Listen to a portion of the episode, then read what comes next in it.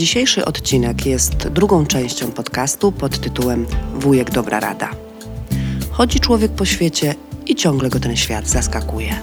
Ale przejdźmy do konkretnej historii, w której oczywiście podobieństwo do prawdziwych postaci i wydarzeń jest zupełnie przypadkowe.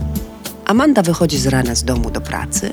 W tym i w wielu innych wypadkach nie ma się co przywiązywać do imienia ani też do płci.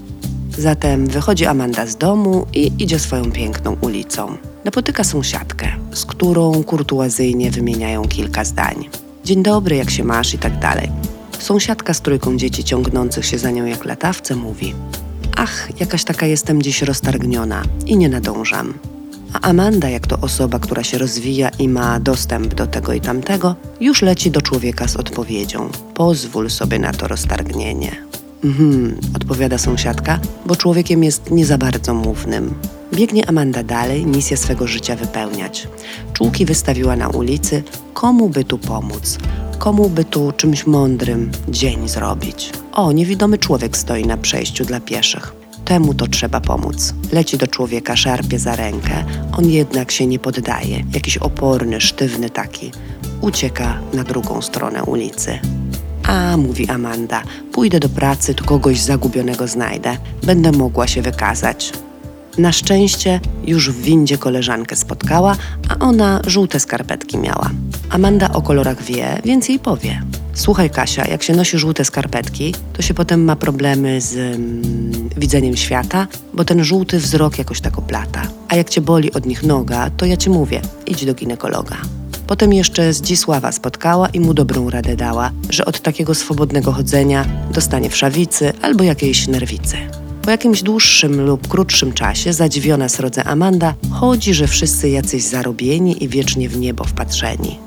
Nikt od niej rady nie potrzebuje. Wspierać kurcze nie ma kogo. Pomaganie, wspieranie i doradzanie innemu człowiekowi to pozornie bardzo skomplikowana sprawa, ale tylko pozornie, bo przecież łatwo dość to skorygować. Jak się człowiek zatrzyma i posłucha interlokutora, czy on poprosił o radę albo o pomoc? Nie, to w czym rzecz?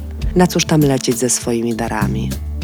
W związku z tym, jakże popularnym ostatnio nurtem rozwoju osobistego i duchowego, pojawił się też nowy typ wujka Dobra Rada. Wujek i ciocia doradzający duchowo. Oni wiedzą, co jest dla nas najlepsze i muszą się tym natychmiast podzielić. Muszą, bo się uduszą. Oddychaj, puść to, nie jesteś swoim umysłem. A i owszem, mogą mieć nawet rację, szczególnie, że u nich zadziałało. Ale jak wiemy, każdy ma swoją drogę i po niej kroczy najlepiej jak umie.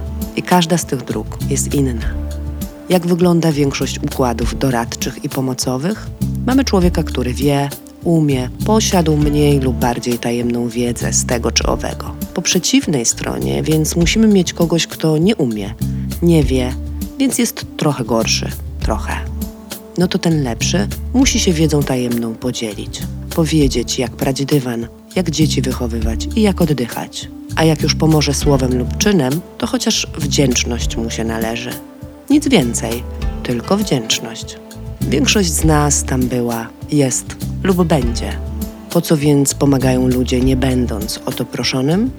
Może po to, by poprawić sobie swój dzień, status, poczucie własnej wartości, by być podziwianym, szanowanym, by w kolejnym życiu nagrodę dostać i znaleźć się w jakimś niebie, a może najzwyklej w świecie, by nie zaglądać w głąb siebie.